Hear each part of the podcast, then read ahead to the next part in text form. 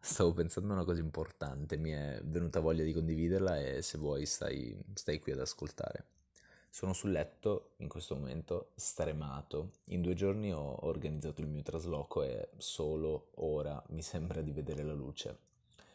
Diciamo che è stato un periodo a dir poco stressante tra lavoro, impegni universitari e altre dinamiche con cui non voglio assolutamente annoiarti, ma in questo momento sono grato di ogni singola cosa che mi sia successa e ripeto che tutto quello che è successo in questo periodo non sarebbe in nessun modo potuto andare meglio.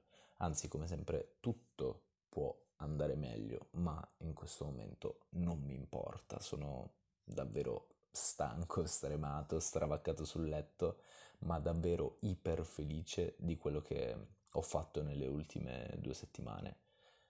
Ma diciamo che non voglio chiudere questo, episodio senza, senza, darti un, un input, un, anche un banale esercizio. E infatti ho un esercizio per te. Ti invito in questo momento e per davvero a capire per chi barra cosa sei grato in questo periodo se non ti viene in mente nulla, chiedi, chiediti per chi cosa sei grato nella tua intera vita.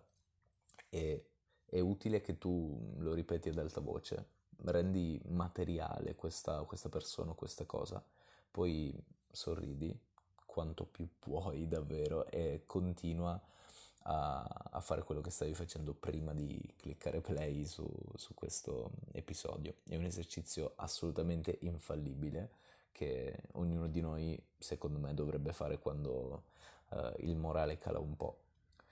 E niente, volevo semplicemente postare una semplice riflessione e farti sapere che i prossimi contenuti sul podcast e sulla community uh, proverranno dalla mia nuova super casa in centro a Bologna, se ti interessasse. Quindi ci sentiamo.